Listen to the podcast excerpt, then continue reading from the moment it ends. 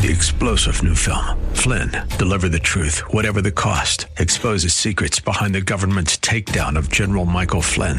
Flynn knew what the intel world had been up to. He ordered the first audit of the use of contractors. This set off alarm bells. He told the truth. He was the most dangerous person for Donald Trump to hire. They had to get rid of Flynn. Flynn, Deliver the Truth, Whatever the Cost. Available now. Watch it today. Go to Salem Now dot com. Salem Now dot com. And now back to Lifeline with Craig Roberts. Warren Smith, our guest today, Vice President of World News Group. He publishes World Magazine. He's the author of more than ten best-selling books, including the most newly released, Restoring All Things, God's Audacious Plan to Change the World Through Everyday People. And maybe one of the big operative words in that book title, Warren, is everyday people. We look, as we intimated at the beginning of our conversation, at the headlines and what's going on in terms of racial unrest, economic imbalance, social strife, all of this taking place. It's it's hard, obviously, uh, and frustrating for a lot of people. And then, too, maybe overwhelming in the sense that people feel as if, well, you know, they'd like to be involved in being an agent of change and, and affecting God's plan for re- uh, redemption, reconciliation, and restoration. But maybe they feel like, well, as overwhelming as all this is, though, isn't my work largely going to be for naught and, and, and ultimately insignificant? Well, you know, it's a really great question, and that's why we wanted to tell stories of everyday people, as you said, uh, Craig. You know, uh, John Stone Street, uh, my co-author, uh, works a lot with Eric Metaxas uh, on the Breakpoint Radio uh, program. Eric has written books, uh, uh, biographies of Dietrich Bonhoeffer and William Wilberforce, who ended the slave trade uh, in Britain in the nineteenth century. And it's easy to look at these great heroes of history and say, gee, I'm just little old Warren Smith. You know, I'm not uh, Dietrich Bonhoeffer or, or um, Eric Metaxas even. Uh, so what can I do? And what we discovered in, in our searching around for stories, and the stories that we reported in the book, uh, were stories of, of individuals not doing great things, but doing small but really important things that had an impact over time. I'll give you a real quick example, and that is, look at the life movement in this country, the pro-life movement in this country. Um, Roe v. Wade happened in nineteen seventy-three, one point three, one point four million abortions in this country per year at the peak back a number of years ago. But what we what has turned the tide, if you today, abortions, the number of abortions are going down. The younger generation is more pro-life than its parents. That's what public opinion surveys tell us. How did that happen? And, and a part of the reason uh, it happened was because of the pregnancy care center movement in this country. In thousands of communities all across America, uh, men and women have gotten together just to help other men and women in their local communities. Uh, th- this movement has sprung up spontaneously. It wasn't Uh, a top-down movement. There wasn't somebody in Washington, D C or New York City or wherever saying we, we need to go uh, form two thousand pregnancy care centers all across America. And yet, when we look, you know, twenty or twenty-five years after that movement started, that's exactly what we what we have. It's it's Christians imitating other Christians doing good work, which has caused the pregnancy care center movement to spread across this country and has created what we like to call this army of compassion that, that says to the world, you know, Christians are willing to put their money where their mouth is. Yes, they they are engaged in pro-life activism. They are in, maybe engaged even in protests from time to time, but that's not all they do. They are also really caring uh, for men and women in crisis situations every single day in thousands of communities across America. It's made a huge difference in the life uh, issue in this country, and I think that kind of a movement could make a difference with poverty. It could make a difference with marriage. Uh, and uh, we, the good news is we do have that one model. Uh, the other news, I won't call it bad news, but I'll call it the other news, is that we still have a whole lot of work to do. Well, you know what strikes me about even that example that you just shared, Warren, um, many people have often heard the story that from space, one of the more spectacular man-made um, edifices or, or uh, items that can be seen from space is the Great Wall of China. And, and it is from photographs that perhaps you've seen, a, a, an amazing sight to behold from so many miles up. And there you can very clearly make out the wall snaking its way Uh, through that section of China. What's ironic about this, uh, that is, having seen the wall, been on it, walked on it, uh, it, it is enormous, it is breathtaking, it is an incredible uh, work of, of feet to be sure. But you know what it's made up of? Individual Indiv- small bricks. Yep. Any one of yep. those bricks, by and of themselves, would not even be a speck on planet Earth that could be identified from space. But all of those bricks assembled together creates this incredible edifice that has such an im- impact that it can be seen from space. And, it, and it, it, it dawns on me, Warren, that much the same is true of our efforts here, that, you know, none of us singularly are going to calm racial unrest or, uh, you know, bring about uh, fairness in, in economics or uh, settle social strife of and uh, singularly on our own. But together, doing a lot of small things together can really equal doing something great and tremendous that can have unbelievably large and eternal impact, can't it? Well, that's exactly right. And, you know, the thing that we do doesn't even have to require a lot of time, money, and energy. At the end of Restoring All Things, both John Stone Street and I tell a story out of our own lives that kind of make the point of the book. John tells a remarkable story of when he was a high, in high school. Uh, uh, he uh, had, it, uh, really because he'd been cutting up in school, his teacher made him visit an older woman, a sh- what we used to call a shut-in, uh, to, and uh, as punishment for, for cutting up in class. But so John visited this woman who at that time was in, uh, probably seemed ancient to John, was in her seventies or even early eighties. And they just spent thirty minutes together, maybe an hour together. And John saw this woman a couple of years later, and, and John said, "Do you remember who I am?" And the woman said, "I have been praying for you every day since we first met." And that just, the woman's praying for him and then telling John that she had been doing that, that she cared enough about him to, to pray for him every day. John will tell you today that that changed the trajectory of his life. In my own life, I've got a story of my father who served in Korea.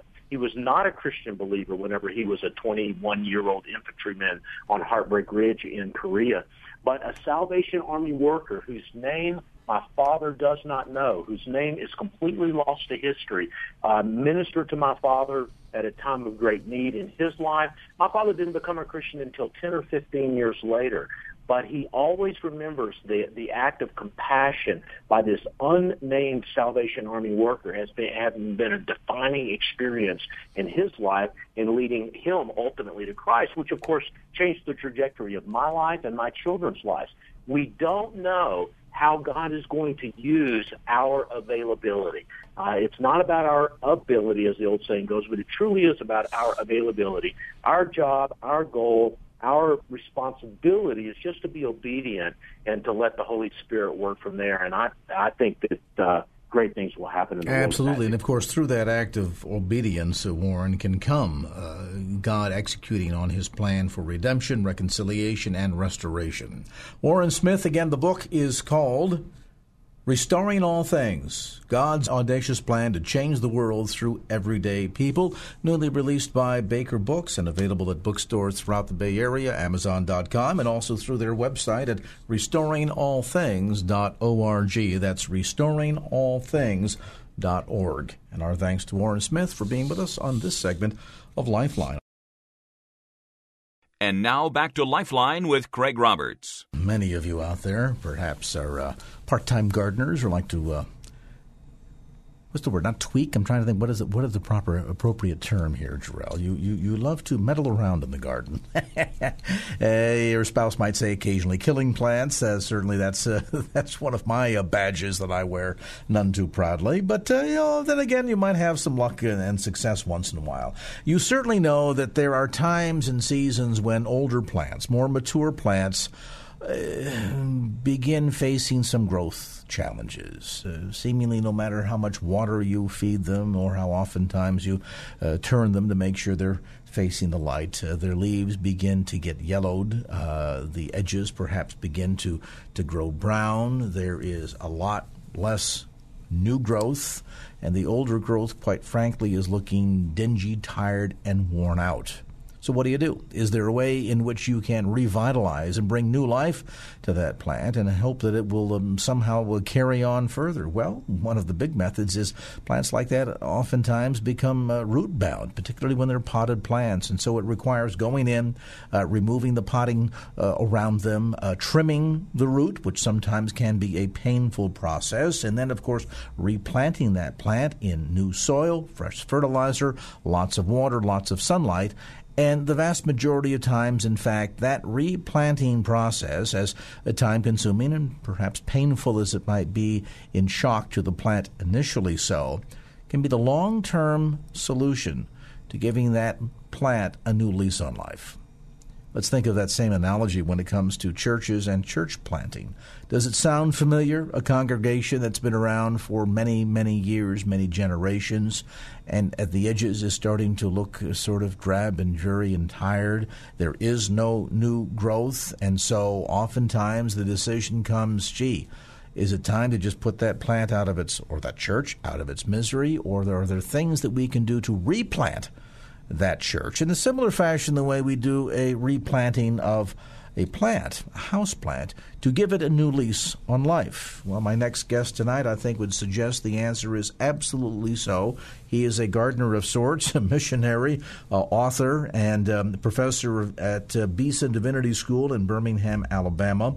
He spent uh, years in Bangkok, Thailand, and uh, works as a, a church an advisor in many respects, helping churches discover how a dying congregation can grow once again. The book is called Replant, How a Dying Church Can Grow Again. Doctor Mark Devine, great to have you on the program tonight. Oh, it's great to be here. Thanks so much for having me. This is a, this is a painful process, isn't it? Uh, number one, I think oftentimes painful for congregations to admit uh, that they are, in fact, uh, facing a very uncertain future. It really can be, and um, uh, I really didn't set out to become sort of a you know a church uh, consultant or a fixer, but uh, once I became a professor and could no longer serve as full-time pastor, I found myself really not knowing what to do with myself, and so I ended up becoming uh, an in, uh, a serial interim pastor for churches that are without a pastor. And then after the first couple of those, I really found myself in a new, uh, exciting ministry uh, with a growing mission field, because eighty percent of churches in North America are declining. And I really found myself um, really looking at these churches very differently than as just a way station for the next pastor, but trying to think, well, wait a minute, this church has been declining for so long, they've had one pastor after another. Is there something I can do in my unique position, since I don't want to stay permanently, that might help this congregation grow again? And I haven't always been successful, but it's really been exciting uh, to try to help in these ways. You speak throughout the book of your experiences, specifically at um, Calvary Baptist Church. Let's talk a bit about that. Uh, this is a church that you describe as having been in its third decade of decline, and, and certainly one of the big indicators that there was lots of trouble afoot.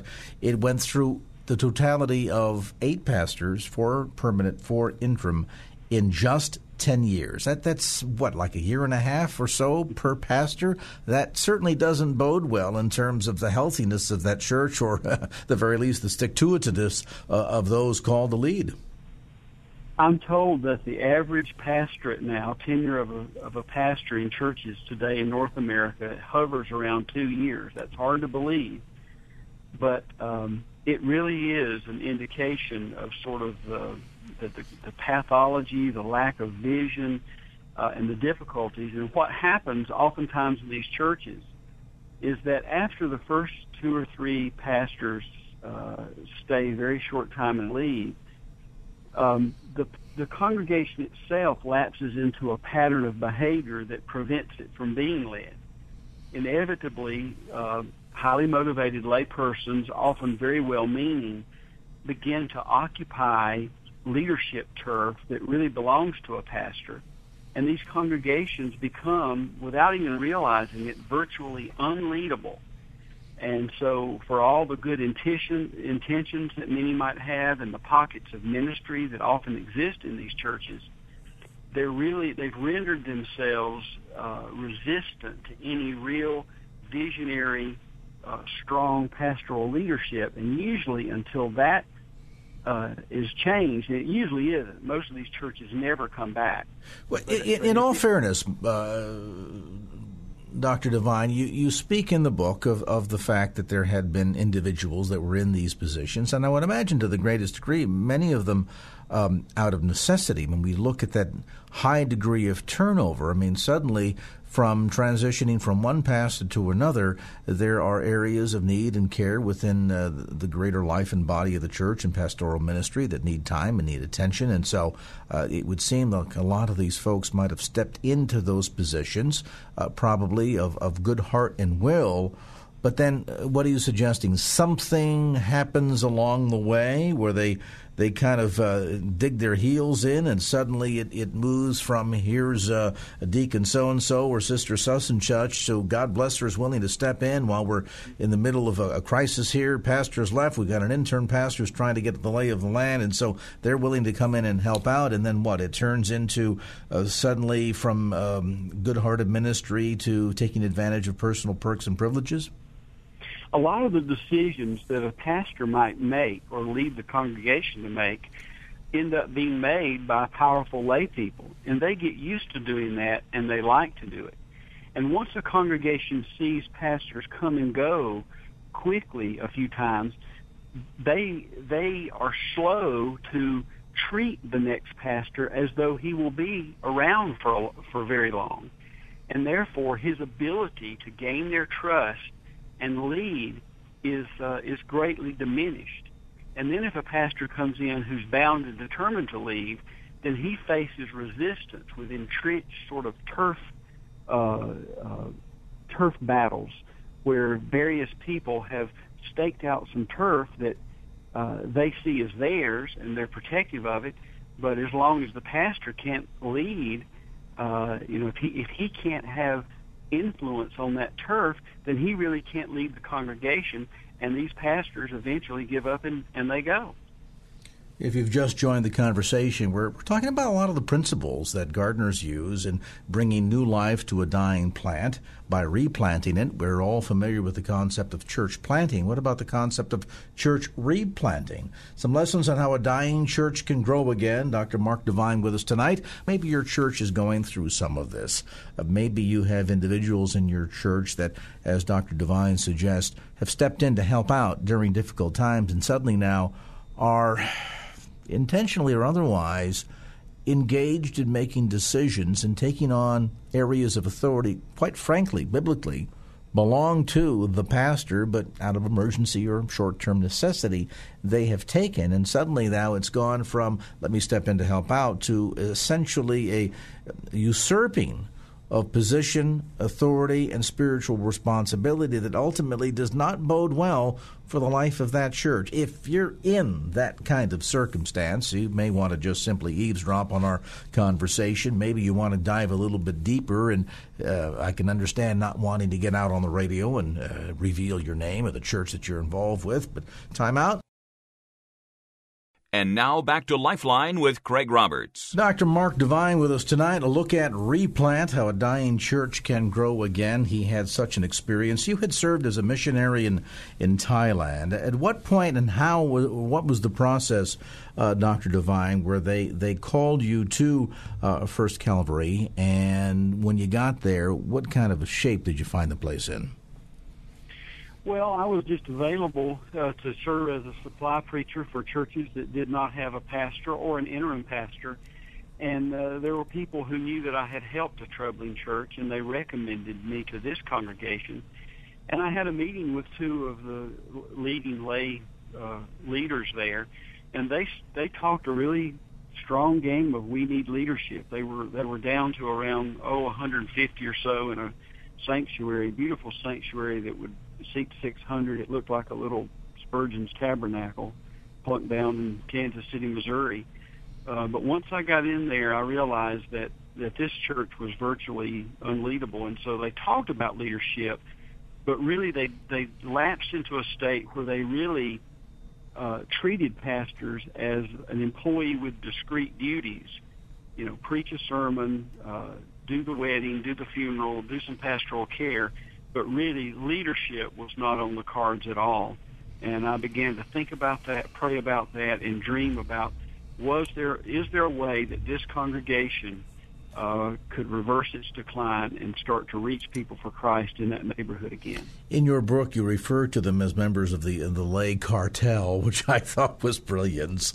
Uh, there is the sense of, of really sabotaging pastoral leadership because they've essentially usurped pastoral responsibility and authority, and we hear this every once in a while, particularly seems to be uh, an excuse or pretext by so-called megachurches where we wish to have a, uh, there's an administrative pastor, there's a pastoral pastor, there's the preaching pastor, uh, and, and we've divided the duties up so much so that it doesn't at the end of the day seem to be one individual that is accountable to God or, or responsible for anything, and then all this little laity running around as if they're controlling a, a, a small corporation or miniature fiefdom.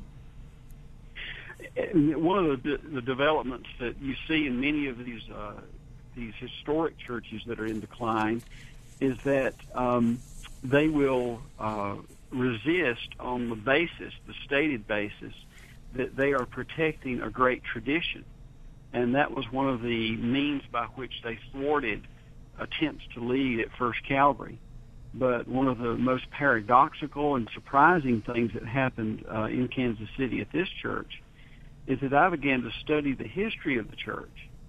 I found that they had taken radical dis- decisions many times that were risky, that that required a lot of faith, that had res- that were made in order to make the changes needed to advance the gospel.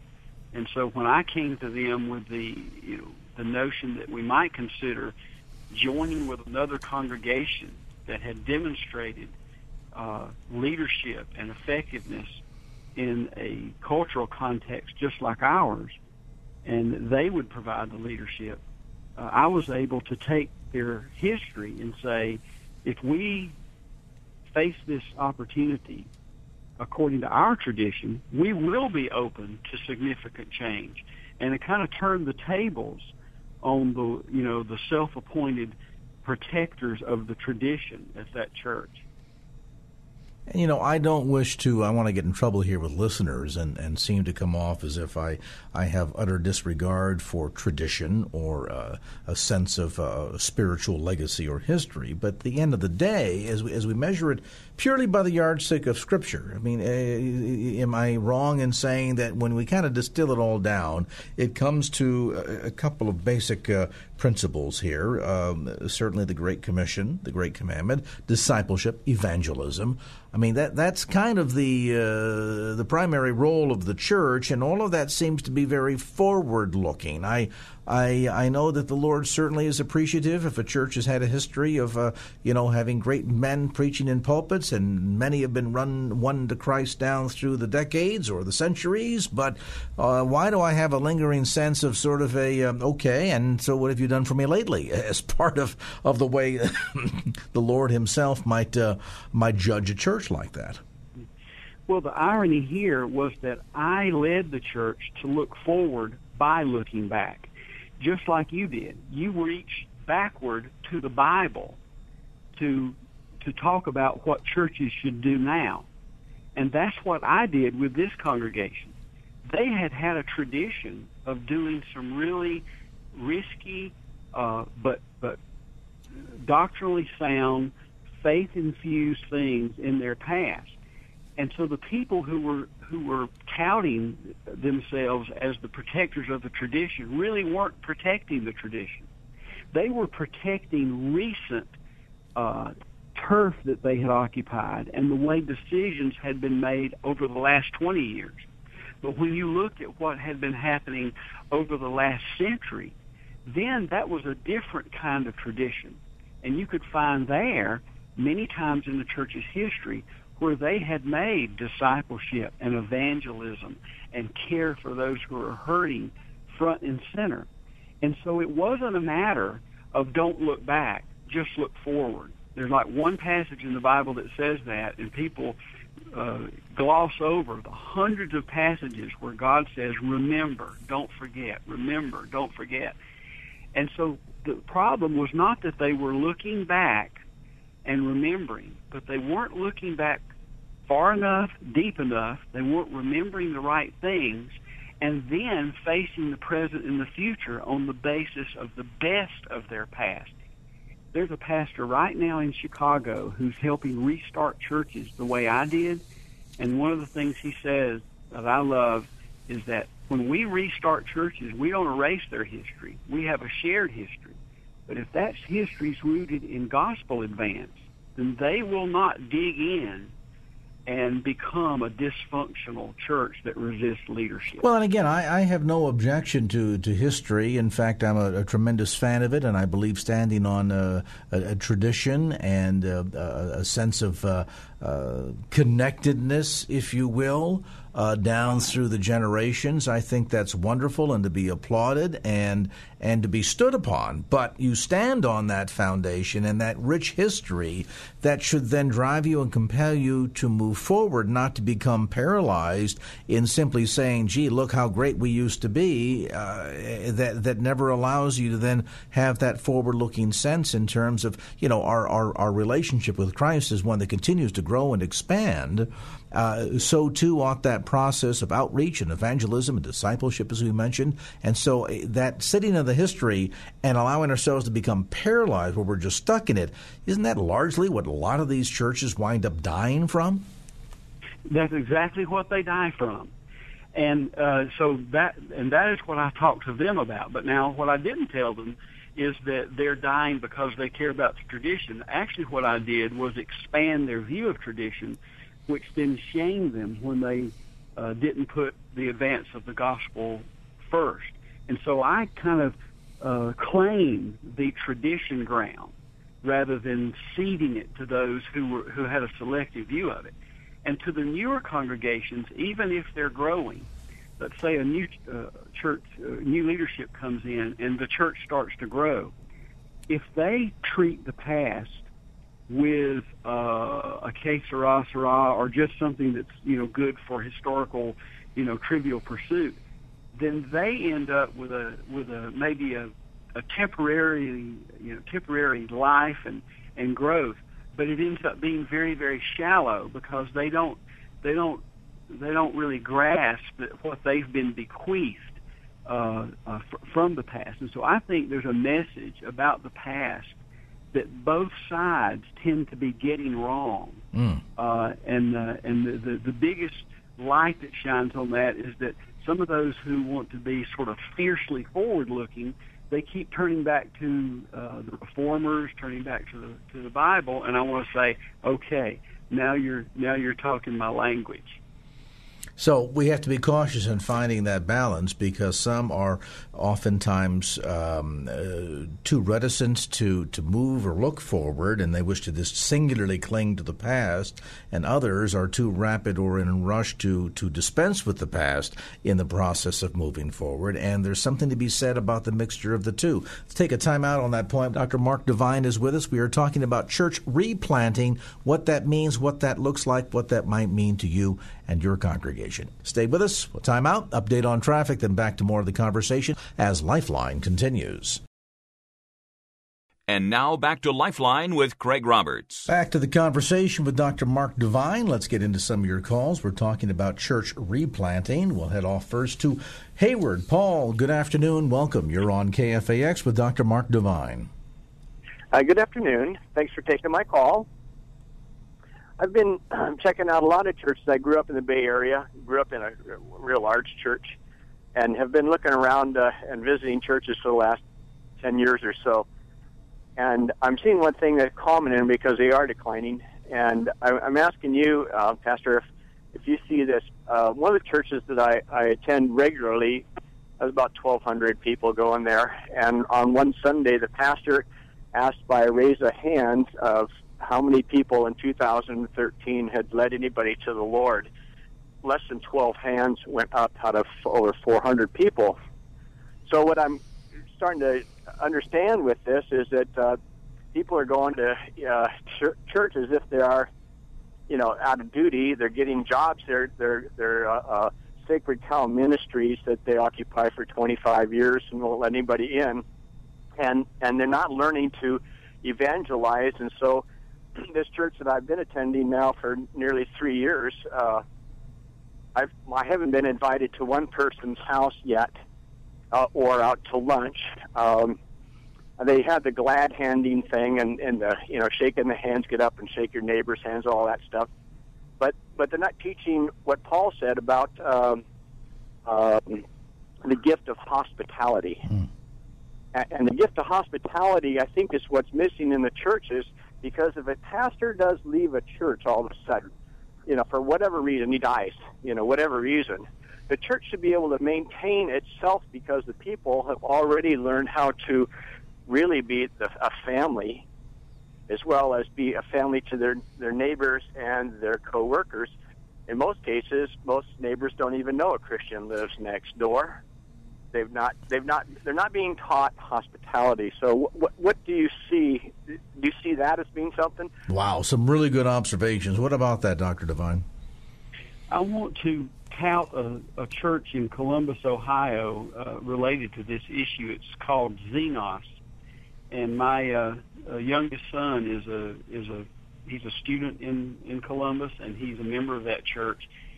And they, for many years, have made discipleship uh, the heart and center of what they want to be about. They don't want anything to distract them from it.